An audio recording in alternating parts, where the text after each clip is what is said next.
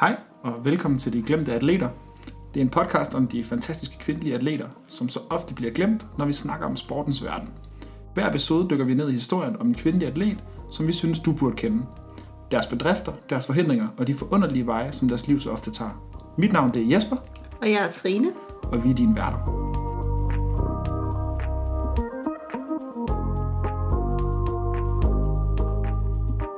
Ja, så vil vi jo gerne lige fortælle lidt omkring nogle nyheder i sportens verden, som vi har synes var interessant siden sidst. Øhm, jeg vil gerne fortælle lidt om noget, som nogen måske ikke vil mene er sport, men som jeg nok hårdnakket vil holde lidt fast på, godt kan kaldes for sport, og det er e-sport. Ja. Øhm, det er sådan, at for mange år siden, der spillede jeg jo rigtig meget CSGO, og det er jeg sådan lidt stoppet med. Øh, men en ting, som øh, jeg synes var lidt fed at fortælle, det var, at øh, de to bedste hold i verden... Vil du ikke lige øh, for vores lytter, der ikke ved det, forklare, hvad CSGO er? Jo, god idé. CSGO det er Counter-Strike Global Offensive, og det er egentlig bare et skydespil, hvor man er, spiller to hold mod hinanden, og der er fem på hvert hold, og så handler det egentlig om bare at... Dræb den anden først. Ja, og der er sådan nogle terrorister, der skal plante en bombe, og hvis den springer, så vinder de. Okay. Øhm, og det handler egentlig om, at man spiller 30 runder, og den der først når 16 runder, vinder Yes. en, øh, en bane. Øhm, og det jeg egentlig vil sige, det var bare, at øh, de to bedste hold i verden lige nu, der er sådan en hjemmeside, der rangerer dem, mm. øh, de er begge to danske. Og Sådan. Det, det synes jeg er ret spændende, fordi vi er ikke et særligt stort land, men vi har lige nu øh, de 10 bedste rangerede Counter-Strike-spillere i verden.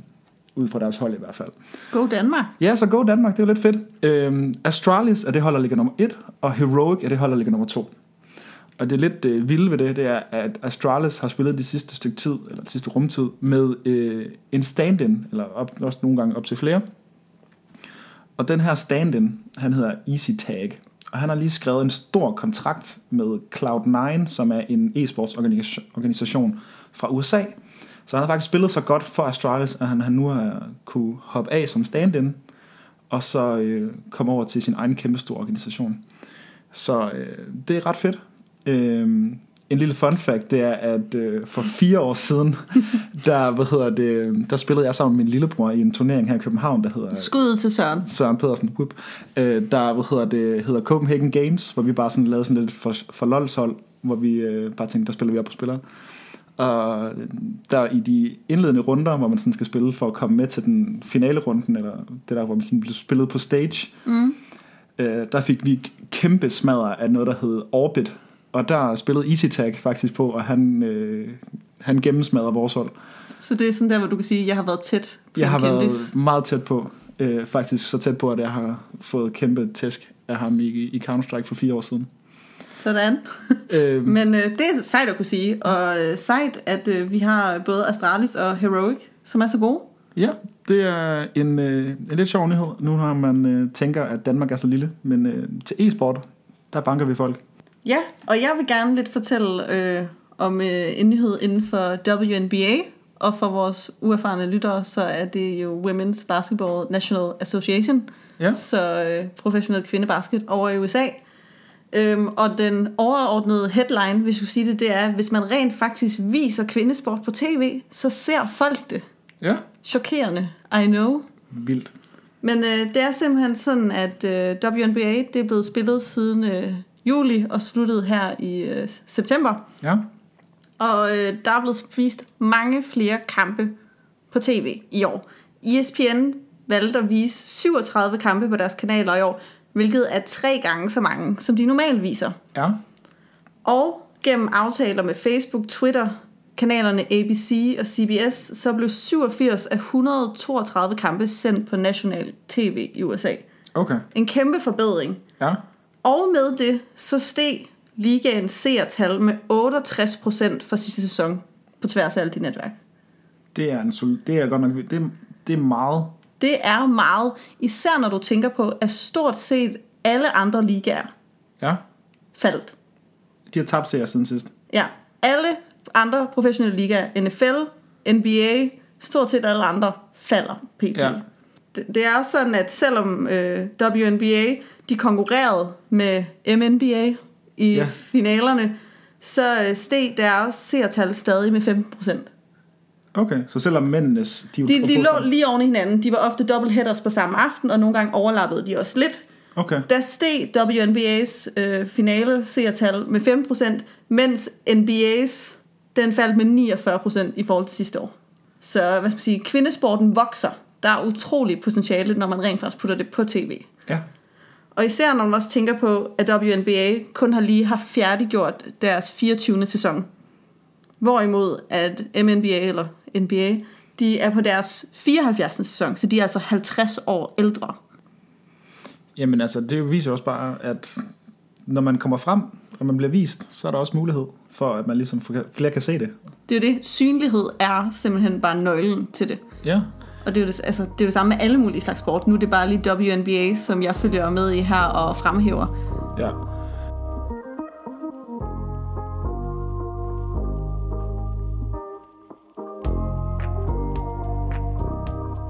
Og så er det ved at være tid til i dagens afsnit, at vi gerne vil høre omkring en øh, specifik kvindelig atlet eller sportsudøver.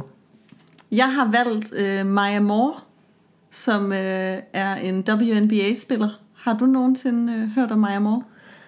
Det har jeg ikke. Du har måske nævnt det på et tidspunkt, men øh, du nævner dem i flæng, så det er jo ikke noget, der har, jeg lige kan huske. Nej, jeg vil gerne snakke om Maya Moore, fordi at øh, ikke nok med, at hun har haft en fantastisk karriere på banen, så har hun også haft nogle fantastiske præstationer af banen. Øhm, og jeg vil gerne have, når vi snakker om specifikt aktivisme i sport, ja. Når vi nævner Muhammad Ali, og når vi nævner Colin Kaepernick, så vil jeg også gerne have, at vi nævner Maya Moore. Okay. Og når vi hylder dem, så vil jeg også gerne have, at vi hylder Maya Moore. Okay. Og jeg tænkte også, det var et øh, meget passende afsnit at have nu her, fordi at der jo i det seneste år her i 2020 har øh, Black Lives Matter fyldt rigtig meget, og der har aktivisme i sport har også fyldt en del. Der var blandt andet øh, en dag i slut august, hvor både NBA, WNBA, MLB, NHL og MLS, og det er så basket, både herre og kvinder, baseball, hockey og øh, herrefodboldligaen i USA, Ja. sat deres øh, pause simpelthen i stå, eller deres spil i stå i en dag.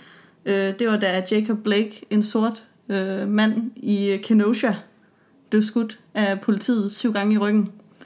Ja. Øh, og det har også været med George Floyd, så det har generelt, og Breonna Taylor, været Ja. på agendaen. Så jeg tænkte, at øh, det var meget passende at lære lidt mere om øh, Maya Moore i dag. Ja. Maya Moore, hun er født i 1989 i Jefferson City i Missouri. Så hun er små tre år ældre end dig og mig. Ja. Hun er vokset op i Atlanta, Georgia. Okay. Øhm, og der har hun spillet basketball siden ung alder. Øhm, som hun selv siger det, så havde hun, hun sagde selv, I have a high achieving personality. I would just play until I got tired and went inside. Så øh, siden tidligere alder har hun bare klået på. Øh, og der spillede, hun spillede i øh, high school, hvor hun vandt tre state championship og en national titel med sit hold. Øhm, Imponerende. Og, hvad siger du? Imponerende. Det er ikke så nemt. Nej, det er ikke så nemt. Ja. Ja. Det, og øhm, hun endte som øh, Collins High Schools all-time leader i både point, øh, rebounds, assists og steals. Ja. Og da hun var færdig med high school, var hun den øh, nummer et rangerede kvindebasketballspiller i landet. Så den spiller, som alle collegene gerne vil rekruttere. Ja, de var efter hende. Yes, så der var rekrutteringskrig, øhm, og der var især en meget voldsom rekrutteringskampagne af både Yukon og Tennessee, Yukon, det er University of Connecticut, hvis man ikke er med. Ja, præcis. godt. øh, og de er begge to kæmpe øh, dynastier inde for kvinden basketball Okay. i college. Ja. Øhm, og de har også en meget langvarig og berømt rivalisering. Okay. Og hun valgte så til sidst at øh, spille i Yukon. Ja. Øh, og kort efter hendes annoncering, der blev, altså Tennessee blev så vrede over det her, at de kort efter annonceringen valgte simpelthen at aflyse deres årlige kamp med Yukon, som de har haft i årtier. Øh, så det sluttede en af de største rivaliseringer i sportens historie. Okay. Simpelthen fordi hun valgte Yukon. Det mente de var så unfair. De indgav også en klage til NCAA, som så er, hvad skal man sige, den organisation, der National- laver reglerne. Ja, The National College eller andet association. som laver reglerne omkring øh, sport i college. De Ja. lavede simpelthen en klage over Yukons rekruttering af Maya Moore. Ja. Øhm, og Yukon blev også dømt for en lille overtrædelse, en secondary violation, men de fik ikke nogen straf, fordi det, det drejede sig om, det var, at de havde hugget hende op med en tur af ESPN's hovedkvarter, men som sådan ikke rigtig har noget med Yukon College at gøre. Nej, det var bare lige en fed tjeneste. Det var bare lige en fed tjeneste. Men, som man jo øh, så også kan sige, måske gav hende dem en fordel, men ikke nok, nej. vurderede de. Øhm, Ja, okay. men så simpelthen fra en ung alder, der var hun hovedkarakter øh. Ja. i kvindebasketballverdenen. Så fra 2007, der spillede Maja Moore for Yukon, og de har jo som sagt et legendarisk kvindebasketballhold, øh, som er ledet af deres træner Gino Auriemma, som har gjort det i mange år. Ja. De havde dog lige op til rekrutteringen af hende haft tre dårlige år, hvilket var meget under deres standard. Altså de er vant til at, hvad skal man sige, gå langt i turneringen og vinde nationale mesterskaber på det her tidspunkt. Okay. De havde ikke været i Final Four siden 2004, altså de sidste fire i, øh, i Ja, de to kamp- semifinaler. de to semifinaler, præcis. Ja. Så da hun øh, starter i 2007-2008, der spiller de den sæson, der taber de kun én kamp. Ja. Øh, så de kvalificerer sig sidste, øh, simpelthen til Final Four og taber så semifinalen. Øh, men har simpelthen generelt en record på 32-2, og Maja Moore, hun slår rekorden for flest point af en freshman. Så øh, Sådan. Hun laver ligesom en impact fra starten. Det må man sige. Og det sætter også en legendarisk college-karriere i gang. For det, der så sker over de næste to år, det er, at Yukon går ubesejret. Så i 2008-2009, der går de 30-0, vinder det nationale mesterskab. Så de vinder alle deres kampe også med 10 plus point. Og det er så på det tidspunkt Yukons 6. nationale titel, og året efter vinder de deres 7. nationale titel. Okay. Er de også ubesøget året efter? De er også ubesejret året efter. Vanvittigt. Så to år i streg taber hun simpelthen ikke en basketballkamp. Okay. Øhm, og Moore scorer sindssygt. Det svarer til, at hun scorer et point i minuttet, hun spiller. Øhm, så de, øh, og i sæsonen efter, der fortsætter deres sejrs øh, række også i en periode. De når at sætte rekorden for flest vundne kampe i streg med 90 kampe, hvor de går ubesejret i Yukon. De taber dog til sidste kamp til Stanford. Men de går dog 29-1 i den regulære sæson, og når igen semifinalen, hvor de taber til Notre Dame. Men øh, det er så slutningen på Maja Moores college-karriere. Hun vinder dog en masse personlige priser og sætter rekorder i point, assists og rebounds. Ja. Øh, og hun er til den dag den øh, college-spiller, der har vundet flest kampe i college basketball-historien. Hun tabte kun fire kampe på fire år. Så hun vandt, hun gik 150 og 4 På fire år. og vandt to titler.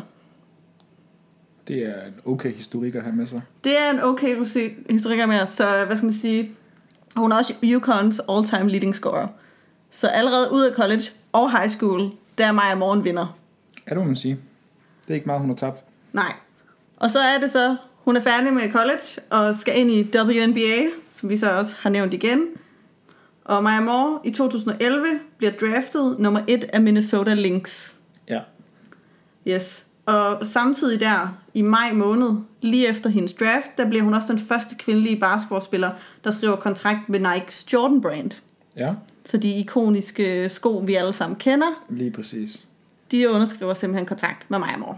Yes. Og så starter Maja Moores karriere for Minnesota Lynx. Og nu kan det i næste stykke tid måske lyde, som jeg praler lidt meget på Ja. Maja Moores vegne. Men hun har generelt haft god karriere, så øh, bear with me. Allerede fra hendes første sæson, der går hun ind og gør en kæmpe forskel på Lynx's hold. I hendes første sæson, der bliver hun Rookie of the Year. Altså den første, de nye spillere i ligaen er hun den, der klarer sig bedst. Hun er nummer to scorer på holdet, og de slår Atlanta Dream i finalen, og så dermed vinder både hun og Minnesota Lynx øh, klubben deres første mesterskab. Ja. Så øh, allerede fra et dag et, så vinder hun, eller hvad skal man sige, hun fortsætter sin vinderform. Ja, det må man sige. Og hun er også den nummer to spiller nogensinde, som både har vundet et Rookie of the Year og et mesterskab i samme sæson. Så det er ikke noget, man sådan ofte gør, at nogen, der er så unge, går ind og ligesom Gør en kæmpe forskel på et mesterskabshold. Præcis, det er ret unikt. Sejt. Øhm, året efter fortsætter de med at dominere og kommer igen i finalen, men taber så 3-1 til Indiana Fever. Okay. Men generelt fortsætter deres formende form. 2013, igen, det er det, hvor man vil, øh, der dominerer de fuldstændig. De stryger både igennem regulærsæsonen, Ja. playoffs, de sweeper alle. Det vil sige, at øh, i basketball bliver playoffs spillet i serier af kampe, så man spiller bedst ud af 3 eller bedst ud af 5 i WNBA, Ja. og der vinder de alle deres kampe. Så, de, der- tager, altså, de tager ikke en eneste kamp. de taber ikke en eneste kamp på vej til finalen, og de taber ikke en eneste kamp i finalen. Så de vinder deres anden titel Ja. på tre år, Ja. og Maja Moore bliver så øh, finals MVP. Ja. Så hun bliver også ligesom den bedste spiller i de tre finalekampe. Præcis. Yes. Så er der så øh, 2014, hvor det egentlig er det år, hun personligt spiller aller, allerbedst. Okay. Hun sætter personlige rekorder. Øh, der er for eksempel en kamp mod Atlanta Dream, hvor hun scorer 48 point. Det skal altså sige, øh, på 40 minutter spiller hun, scorer hun 48 point. Okay. okay, det er sådan Det er ret godt klaret. rimelig imponerende. Ja, og de når igen til semifinalerne, men den her gang må de så se sig slået af Phoenix Mercury, så det er første gang, Maja Moore, hun ikke når WNBA-finalen I sin, og det er så, i sin karriere. Så Ja. ud af fire sæsoner er det første gang, hun ikke når finalen, Ja, imponerende. selvom hun er i stor form. Ja. Året efter går Moore og Lynx dog til deres tredje WNBA-mesterskab på fem år, da de slår Indiana Fever. De får revanche øh, for et par år siden, slår dem 3-0, nej, 3-2 i finalen, så det er spændende. Det går Ja. ja. bedst ud af de fem kampe. Ja. Og det er også sådan, at Maja Moore, hun scorer en uh, game-winning three-pointer, sådan en buzzer-beater, klassisk i Game 3's uh, finaleserien. Der står uafgjort uh, 77-77 med 1,2 sekunder tilbage på uret. Uh, da der simpelthen bliver afleveret til Maja Moore, som så uh, sender et skud afsted, der sikrer dem sejren. Fantastisk klip. Jeg vil anbefale alle, der sidder derude, til lige at finde YouTube frem og klemme det. Altså lige at slå det op, fordi der er, hvis der er noget, der er det bedste ved basketball, så er det de der butterspeeder, hvor de sender et skud af, og så siger det, øh, og så rører den i, og så er publikum der er sådan, "Wah!" ja, præcis. Det er det bedste i hele verden. Ja. Så øh, se lige det. Så altså sådan, hun er vant til at være den, der sætter holdet på ryggen Ja. og bærer dem til sejren. Og Lynx på det her tidspunkt er jo altså en dynasti Det må i. WNBA. De dominerer, og det er dem, man skal slå. Samtidig, det er også sæsonen efter 2016, de starter deres rivalisering med Los Angeles Sparks Ja. og Candice Parker, som leder dem. De øh, møder dem i øh, finalen, og Lynx ryger bagud 2-1 i serien. Mm. Og de skal spille næste kamp, øh, hvad skal man sige, i Los Angeles. Ja. Ja. Maja Moore, hun spiller en fantastisk kamp. Hun scorer 31 point og tvinger en kamp 5. Og øh, så Lynx og Sparks skal ud og spille den afgørende kamp. Det er en fantastisk kamp, der igen ender på en buzzerbeater, men den her gang til Los Angeles Sparks favør. Så Okay. Minnesota må se sig slået i finalen, men det er en fantastisk kamp og en fantastisk præcision af Maja Moore, der også har en finalkamp. Så, øh, og så 2017, der ender det så i hævnen. De er endnu en gang i finalen, Sparks Ja. mod Minnesota, og den her gang får de deres hævn. De vinder simpelthen deres øh, 6. Fjerde. De, ja, de vinder deres fjerde titel Ja. på syv år, og Ja. i deres 6. finale på syv år. Det er imponerende. Det er nærmest uh, New England Patriots uh, Præcis. dimensioner. Det er New England Patriots divisioner. Øhm, og det er heller ikke let købt. Altså, Lynx kommer bagud igen 2-1 i serien, og må tage til Sparks og udligne serien, og igen svinger en kamp 5. Øhm, så det er, hvad skal man sige, det er to, kamp, to hold, Så det skal ligesom komme til, ligesom en comeback story. hvor de Det er ligesom lidt en comeback show, og det er to hold, der ligesom battler it out. Altså, det er virkelig tæt. Øhm, og med den her øh, fjerde titel, så udligner de også øh, Houston Comets, som er det WNBA-hold, der har flest titler. Med fire titler, så Ja. tangerer de den rekord, som jeg jo så vil sige, at mit hold, Seattle Storm, for to år siden, også har tangeret. Okay. Så det er, hvad skal man sige, det er titler, som et hold i WNBA har på nuværende tidspunkt. Okay. Året efter, fin sæson, men de rører ud i første runde af playoffs. Så er det, at øh, hendes karriere tager en øh, drejning, fordi øh, lige før 2019-sæsonen, der annoncerer Maja Moore, at øh, hun ikke har nogen intentioner om at spille sæsonen. Okay. Hvad vil hun så? Ja, det hun så siger, det er, at øh, på det tidspunkt formulerer hun det som, at øh, hun gerne vil pursue her ministry dreams, hvilket er, hvad skal man sige, religiøst, hvis man ved hvad. Og Maja Moore er en religiøs person, Ja. men med tiden viser det sig også, at det ikke det helt det handler om. Okay. Øhm, Maja Moore, øh, det handler simpelthen om en mand, der hedder Jonathan Irons, som du kommer til at skulle høre en historie om nu. Ja. Jonathan Irons er en mand, der sidder i fængsel øh, med en dom på 50 år, hvilket jo stort set svarer til en livstidsdom. Øh, og det er en mand, som Maja Moore, hun har kendt siden hun var 18 år gammel. Det var simpelthen dengang, hun spillede for Yukon. Det er gennem hendes gudforældre, gudforældre hun har lært ham at kende. Ja. Hendes øh, gudmors far er involveret i fængslet og underviser koret derinde og lærer Jonathan Irons at kende Okay. gennem der. Så hun har kendt ham i mange år på det her tidspunkt Ja. og har fulgt hans sag og været øh, i kontakt med ham. Men i 2019, der vælger Maja Moore simpelthen at træde væk fra sin WNBA-karriere for at dedikere hvad skal man sige, sit liv til at få ham fri fra fængsel. Hendes gudfar har øh, leget lidt amatørdetektiv på siden af den her sag. Han har kigget øh, Jonathan Irons' juridiske dokumenter igennem, øhm, og han er blevet interesseret i sagen, og gennem det er Maja også blevet interesseret i sagen, og hun besøgte også Irons i fængsel for første gang i sommeren 2007. Så hun er ligesom... Så det var så mens hun, det var lige da hun startede på Yukon. Præcis, Ja, så hun okay. har altså sådan hele sin college-karriere og hele sin øh, Professionel. professionelle karriere haft en relation til ham. Okay. Men det er ikke noget, offentligheden har vidst. Nej. Altså sådan, det er noget, hendes familie har været meget private omkring. Ja.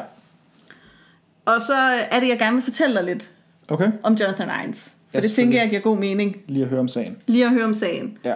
Det hele starter den 14. januar 1997. Der er øh, Jonathan Irons, han er 17 år. Ja. Så han er en ung fyr. Og på den dag er der en mand ved ned, Stanley Stutler, der er sit hjem i Missouri. Øh, han simpelthen øh, oplever, at han øh, kommer hjem, øh, er i sit soveværelse, låser døren op, og så er der en øh, person, der trækker en pistol. Der er en indtrængende Ja. person, der øh, har lavet indbrud, som overrumpler ham. Øhm, han trækker selv en pistol, prøver at række ud efter telefonen, øhm, men øh, han bliver simpelthen overfaldet, og han beskriver det som en ung sort mand. Ja. Øhm, og han bliver skudt i øh, skulderen og i tændingen af den her person. Trods sine skader får han ringet til øh, 911, men han ser ikke røveren igen, efter han er blevet skudt. Nej. Øhm, han gennemgår en akut hjerneoperation, og, men overlever. Ja. Øhm, Irons han bliver mistænkt i sagen, fordi han den samme dag er blevet set i nabolaget af nogle antal vidner. Ja. Øhm, Irons han øh, vidner også, at det var ikke usa- usædvanligt for ham at være i området, øh, selvom han var sort, og kvarteret var hvad skal man sige, overvældende hvidt. Ja. Men øh, han havde venner og bekendte i området, og der var også flere af dem, han øh, solgte hash til. St. Louis politi siger, at Irons han er blevet udnævnt til mistænkt, fordi at, øh, han skulle have nævnt skyderiet til en ven. Men det benægter han selv. Ja. Øhm, Irons anerkender også, at han har været i kvarteret den nat, og han også har haft en pistol, men det er en anden kaliber end den, som øh, Stolz er blevet skudt med. Ja. Øhm, og Stolz kan umiddelbart efter, ikke, efter indbruddet ikke identificere Irons. Nej. Han, øh, han har tidligere sagt, at han er usikker på, hvem der skød ham, men han ender i sidste ende i retten med at identificere Jonathan Irons som den sorte mand, der har skudt ham. Okay. Der bliver ikke fundet noget DNA eller fingeraftryk, øh, hvad skal man sige, på stedet, som tilhører Irons. Så på trods af manglet af de fysiske beviser, øh, så bliver Irons både dømt for indbrud og overfald i 1998, øh, og han bliver også valgt til at blive retsforfulgt som voksen, trods at han er 17 år. Øh, så i en alder af 18 år, der når han er lige at fylde, der bliver han dømt til 50 år i fængsel. Det er vildt nok. Øh, men ikke overraskende, når man kender det amerikanske retssystem. Nej. Der er rigtig mange unge sorte mænd, der sidder i fængsel, øhm, og som får disproportionelt hårde straffe. Ja. Det, der så sker, det er, at Maya Moore jo så øh, lærer Jonathan Irons at kende. Hun hører hans historie og mangler beviser, og mener simpelthen, at han er uskyldig. Ja. Der er ikke beviser for det her. Han siger, at han ikke har været til stede. Nej. Øh, så Maya Moore sætter sin karriere på pause, og dedikerer både sig selv, men også bare sine ressourcer Ja. Til ligesom at efterforske den her sag. Øhm, og Irons' advokat har, siger også, at øh, de har hidtil ikke haft altså midler til at ansætte rådgivere eller efterforskere. Nej. Det er noget, der kommer til efter 2019, Ja. hvor Maja Moore ligesom sætter sin karriere på pause. Ja. Øh, og her i oktober 2019, der Så, så lige præcis et år siden. lige præcis et år siden, Ja. der sidder hun i Jefferson City, Missouri, øhm, og hun er omgivet jo også af venner og familie, for mange af hendes venner og familie er jo også, hvad skal man sige, har relationer til Ja. Jonathan Irons. Ja. Øhm, og den her høring her i 2019, det er deres sidste Hail Mary. Det er deres sidste chance for ligesom at få gjort noget. Det er Irons' bedste forsøg på at overbevise systemet om hans uskyld. Og det, det handler om, det er simpelthen, at øh, de har fundet et stykke bevismateriale, som politiet ikke har givet til forsvaret tilbage i 1998. Det er simpelthen tilbageholdt bevismateriale, eller hvad? De har tilbageholdt bevismateriale. Og det er Maja Moores øh, gudfar, som simpelthen som en del af gravearbejdet simpelthen snubler over det. Og det de finder, det er en rapport om fingeraftryk. Og den rapport, øh, som øh, Irons' forsvar dengang i 98 fik, indikerede, at øh, de to fingeraftryk, øh, der blev fundet på stedet, de begge to tilhørte Stutler, altså offeret. Ja. Men den rapport, de så finder i 2019, indikerer, at kun ét af disse aftryk var støtlers. Så der er simpelthen et andet aftryk, som ikke tilhører Irons, men som ikke er ident- identificeret af nogen andre. Okay. Så hvilket jo så, hvad skal sige, meget klassisk amerikansk, åbner muligheden for, at du skal jo dømmes, hvad skal man sige, without a doubt. Altså sådan, Ja, ja. og nu er der tvivl. Ja. Og det er så, hvad skal man sige, faktisk ikke det, der er det, hvad skal man sige, det fældende. Det der er, det er, at øhm, både selvfølgelig argumentet om, at der har været en anden person til stede i huset, men det der også er, det er, at det er ikke ulovligt, eller det er ikke lovligt at tilbageholde bevismateriale i en retssag. Nej. Du skal øh, overgive det til forsvaret. Ja, så det er egentlig, en- hvad er det, hvad er det udtryk, som de tit bruger i de der serier? Er det sådan, et- det er mistrial eller et eller andet? Ja, Eller sådan altså det noget? hedder Brady-reglen. Okay, Så hvad skal man sige, så undertrykkelse eller ændring af bevismateriale er en Brady, eller en overtrædelse af Brady-reglen. Ja. Øh, og det er ligesom en regel, der pålægger, at anklagemyndigheden skal videregive al øh, bef, hvad skal man sige, befriende bevis til Ja. forsvaret. For, altså forud for retssagen. ja. Men det er også sådan, at selv med en afgørelse i Irons' øh, favør, er det ikke garanteret hans løsladelse med det samme. Altså staten kan appellere eller genprøve hans sag. Okay. Øhm, Og så bliver han i deres forvaring. så bliver han i deres forvaring. Øhm, og det er lige omkring det her, så det er januar 2020, lige efter, altså de, hvad skal man sige, de præsenterer det her bevismateriale, der falder ikke nogen dom ved den høring. Nej. De, dommeren tager ligesom bare imod og siger, det tager jeg til efterretning, og så indkalder jeg til en ny høring, og så siger jeg, hvad der sker. I januar 2020, øh, to, t- tre måneder efter, der annoncerer Maja Moore, at hun heller ikke spiller den her sæson for det nuværende år, fordi hun stadigvæk er involveret i hans sag, Ja. øh, og er dedikeret til det. Og i marts i år bliver der så øh, igen indkaldt til en høring. Irons er ikke selv til stede, Maja Moore er til stede, øhm, og dommeren han dømmer simpelthen, at der er en overtrædelse af Brady-reglen, og Irons' dom bliver annulleret. Så han bliver frikendt. Ikke frikendt, det kan man jo ikke sige, men hvad skal man Men, sige? men han, Det- han går fri. han går fri, eller okay. nu skal du høre, dommen bliver ikke annulleret. Eller Nej. sådan, dommen bliver annulleret, han bliver ikke frikendt. Okay. Øhm, fordi staten på det her tidspunkt stadig kan anke sagen. Ja. Så man afventer, hvad skal man sige, at staten får en øh, cirka en måneds tid til, at de skal beslutte, om de vil anke sagen, og imens er han i forvaring. Ja. Men det er Maja Moore, der får lov til at give ham nyheden, ringe ham op og sige, at det her er sket. Jeg vil også anbefale, at man kan google det. Det er et meget rørende klip, Ja. der er blevet filmet. Øhm, så i marts er Irons dog stadig i fængsel. Øh, og den 23. af marts appellerer Missouri beslutningen, øh, men den 28. april bliver den stedfastet øh, igen af retssagen. Sådan. Præcis, og til sidst, efter en masse bøvler frem og tilbage, vælger de ikke at prøve sagen igen. Så den 1. juni 2020 i år, der bliver han simpelthen ud- løsladt. Hvor lang tid var han så i fængsel? Det er jo så 23 år eller sådan noget. 22 ja. år. Han nåede at være 22 år i fængsel. Sådan. Øhm, Fedt. At kunne komme ud. Præcis. Og Maja Moore og hendes familie var der til at tage imod ham, da han kom ud. Ja da. Øhm, præcis. Øhm, og generelt fejring. Altså sådan, øh, og hvad hedder det, Minnesota Lynx' head coach, Cheryl Reeves, hun siger også, We are so proud of Maya for earning the biggest win of her career. Stærkt. Det er jo det. Altså sådan, der er jo nogle ting, der er større end basketball og større end sport. Og det skal siges, ud af hans enkeltsag har hun så også samtidig arbejdet på et mere, hvad skal man sige, institutionelt niveau. Hvad, hvad er det? Hende, altså, er hun uddannet advokat, eller hvad? Ingenting. Altså hun har bare ressourcer og været advocacy. Altså sådan, Okay. for det hun så også gør samtidig, det er, at jeg siger, at hun arbejder på et mere institutionelt niveau. At hun generelt laver kampagner. Hun laver en kampagne, der hedder Win with Justice, som sætter fokus på anklagernes rolle i det amerikanske retssystem. Øhm, fordi mange af de her ting er jo stemt ind i USA. Ja. Øhm, så det sætter hun simpelthen fokus på. Ja. Og om at man jo i USA ofte sætter rigtig mange, øh, hvad skal man sige, øh, flere sigtelser mod folk, overvælder dem med sigtelser. Ja. Øhm, Og så bare hope one sticks. Præcis. Er- Er der også det, at øh, lille plot twist her til sidst, at i 26. december, der annoncerede Moore og Jonathan Ives, at de simpelthen var blevet gift. Her i start september. What? Ja, Sindssygt. det var der ingen, der vidste, eller havde set komme. Øh, men hun, øh, de fortalte simpelthen, at øh, de sidste par år, mens hun har kæmpet for hans sag, så er de blevet forelsket. Det er meget rørende og meget smukt. Så er der jo nogen, der sådan, kan være meget sådan, ændre det historien. Du ved, sådan, er det lige så sejt at have befriet nogen, hvis du er forelsket i dem?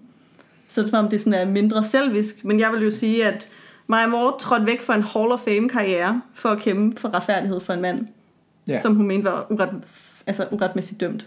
Så vil jeg måske våge påstå, at altså, hun, det er vel stadig en Hall of Fame-karriere, som hun har... Ja, ja, det har hun. Altså sådan, det, det sætter jo ikke noget af det, men hvad skal man sige, hun var jo kun, altså, hun var jo så på sit peak, hun var jo sådan noget 29, 28, 29 år. Ja, okay, det er selvfølgelig rigtigt. Altså sådan, hun var jo ikke færdig Nej, nej. overhovedet. Altså Nej. sådan, hun er jo stadigvæk i sit peak. Hun har været væk to sæsoner nu, Ja. og kunne jo snilt have fortsat. Ja, nu træder hun tilbage, og så kan man, øh, kan man redde et anden menneskes liv. At nu fortsætter hun også sin kampagne, har de annonceret sammen, at øh, de vil blive ved med at fortælle hans sag om hans liv, og Ja. gøre det generelt kæmpe for en reformation af Retssystemet. af retssystemet i USA. For der er jo ikke kun, hvad skal man sige, hun har kunne hjælpe på en persons plan, men øh, hun er meget bevidst om, at det er et større problem. Ja, og det der til afslutning, det er, at vi ved ikke, om Maja Moore nogensinde kommer på basketballbanen igen. Hun er blevet spurgt om det flere gange, men hun siger, at øh, det har hun ikke taget nogen beslutning om lige pt. Nej. Nu fokuserer hun bare på sit, øh, lige på sit ægteskab lige nu her. Ja. Det er jo også ret nyt, det er en måned siden. Øh, men hun er savnet hver dag, og hun er stadig også en af lederne i WNBA. Det er jo for eksempel sådan, at i den her sæson, der er WNBA's øh, dedikeret deres sæson til Breonna Taylor, som også blev myrdet af politiet i, I USA Hendes, I hendes hjem. i hendes hjem, mens hun sov. De havde hendes navn på ryggen, alle uniformer. Alle uniformer havde Brianna Taylor på ryggen. Alle uniformer havde Brianna Taylor på ryggen. De dedikerede deres sæson til Say Her Name Campaign, som er en kampagne, der sætter fokus på øh, sorte kvinder, der bliver dræbt af politiet, og om at de også i større grad bliver glemt. Ja. Fordi vi ofte også snakker om de sorte mænd, der dør, men i mindre grad de sorte kvinder, der dør i politiets varetægt, eller som følge af politiets vold. Så, og det siger de også dagligt, når de bliver spurgt, at Maja Moore er deres forbillede. Det er hende, Ja. der inspirerer WNBA, spillerne, til at være aktive og være aktivister. Og øhm, jeg vil generelt bare opfordre folk til at kigge til WNBA, når man snakker om aktivisme i sport, fordi de er virkelig en liga, der går forrest. De er 88% af dem er sorte kvinder, og rigtig stor del af dem er LGBT plus personer. Så de er ofte marginaliseret og taler altså sådan for mange forskellige identiteter og steder, og er generelt rigtig seje. Udover det har de lavet virkelig mange fede kampagner i løbet af den her sæson, der har været. Øhm, og det er mig og Morgen en stor del af den, øh, altså sådan den legacy. Blandt andet i år har Natasha Cloud og Renee Montgomery, det er to spillere, der valgte at opte ud af at spille, fordi de simpelthen i George Floyds navn sagde, at de vil fortsætte med at organisere og øh, demonstrere, i stedet for at spille basket. Så øh, hun bliver ved med at inspirere unge kvinder i ligaen til at gøre en forskel. Det er seriøst sejt. Altså, at man, at man ikke nok bare med, at man er god til, til en sport, man kan, man kan ligesom øh, inspirere folk derigennem, men så gå ud og så sætte øh, handling med ordene, og så virkelig sætte nogle kræfter i at få en, øh, en uskyldig mand ud af fængsel, og så øh, virkelig bare arbejde for en, en bedre sag og en bedre verden. Det synes Præcis. jeg er for vildt. At hun var villig til på sin karrieres højdepunkt og, og hvad skal man sige, sætte det på pause. Der er jo en stor usikkerhed i det.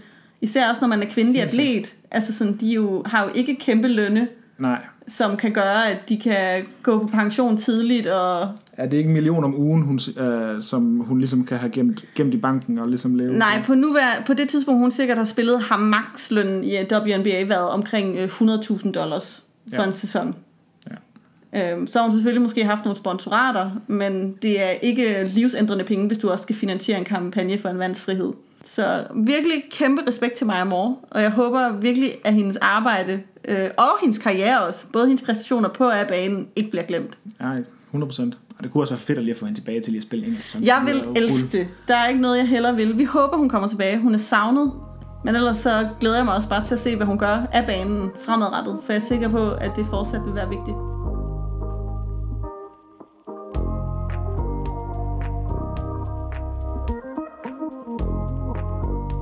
Så er det blevet tid til ugen Serena, hvor øh, vi har valgt en, øh, noget, vi gerne vil anbefale, og noget, som vi synes har været fedt, øh, siden sidst vi har snakket sammen.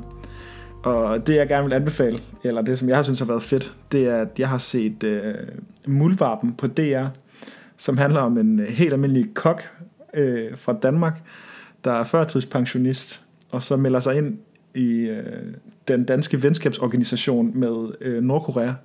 Og så infiltrerer han det, der bliver et øh, større større, det der kaldes et rabbit hole på, hvad hedder det, på engelsk, hvor han simpelthen bare bliver dykket længere og længere ned og ender lige pludselig i en kæmpe sag med alt muligt sindssygt hen over ørerne med at sælge våben og købe våben og ting og sager. Hvis man ikke har set den, så skal man helt klart gøre det. Jeg vil ikke spoil for meget, fordi at det stikker fuldstændig af, især de senere afsnit. Der er tre. Øhm, hvis man mangler to timers underholdning, så skal man bare slå til, fordi at det er, det er fedt. Det lyder spændende. Den er i hvert fald øverst på min liste. Jeg har ikke fået at se den endnu, men Nej. øh, har også øh, hørt mumle om den, og folk, der varmt anbefaler den. Altså Mads Brygger er et geni. Ja, Den sidste scene, øh, hvor de laver den store reveal, det, Ja. altså jeg har sjældent set fjernsyn, hvor jeg har siddet bogstaveligt talt på kanten af sædet, og siddet og nærmest holdt hænderne og tænkt, hvad foregår der? okay. Det, er, Det lyder jo jeg som must det var- watch. Jeg synes, det var fedt. Det Sådan. synes jeg. Ja, og øh, min ugen Serena, det er også faktisk tv-relateret. Øh, jeg vil gerne øh, anbefale tv-serien Betty, som er på HBO Nordic. Ja, Der er, de ligger, hele første sæson er der, det er seks afsnit, de tager cirka 30 minutter. Det er en tv-serie, der handler om et øh, kvindeligt skaterkollektiv i New York City. okay. Øhm, og det er simpelthen øh, baseret på et rigtigt skalerkollektiv, øhm, som hedder Skate Kitchen, som også i 2018 var med i en film, øh, som hed også det, som handlede om et kvi- kvindeligt skaterkollektiv. Så det er simpelthen en øh, filmskaber, der er blevet så forelsket i det her kvindelige skaterkollektiv og lave historier omkring dem, ja. At nu har hun øh, lavet en tv-serie omkring det. Okay. Øhm, så den er, hvad skal man sige, halv generelt om, hvordan det er at være kvinde i en manddomineret sport, men Ja. den er også sådan lidt klassisk ungdomsdrama. Okay. Sådan lidt coming of age-agtigt, eller hvordan? Sådan lidt coming of age-agtigt, præcis. De skal lige føle sig selv, mærke, hvordan de vokser op i en, en verden. Og jeg vil faktisk også sige, at den afsluttende scene i den her serie var virkelig god. Så det sidste scene i afsnit 6, den rørte mig virkelig meget. Der sad jeg med en klump i halsen. Så jeg vil ikke afsløre for meget, men det var bare virkelig fedt. Øhm, og den er meget sådan stille og rolig chill. Det er ikke en serie, øh, hvor der sker voldsomt meget, men øh, jeg bliver også nogle gange anklaget for at godt kunne lide tv og film, hvor der ikke sker så meget. Altså, det er ikke altid skidt. Nej. Tænker, Så, man kan også øh, godt, man kan også godt øh, synes, at en stemning er fed. Og, Men det er jo nemlig det, den har en cool vibe, altså sådan, og man har bare lyst til at hænge ud mere med dem. Øh, Så hvis man mangler noget at se, så vil jeg helt klart øh, anbefale Betty. Det var min øh, Serena. Så vil jeg bare sige tak, fordi I lyttede med. Lige nu lytter du til vores kendingsmelodi, skrevet af Laurits Frøder Mortensen. I kan finde alle kilderne til afsnittets historie i afsnittets beskrivelse. Og hvis I kunne lide, hvad I hørte, så må I endelig abonnere og efterlade en anmeldelse ind på Apple Podcast. I kan finde os på Instagram under De Glemte Atleter, og vi vil meget gerne høre fra jer. Mit navn det er Jesper, Og mit det er Trine. og mange tak, fordi I lyttede til De Glemte Atleter.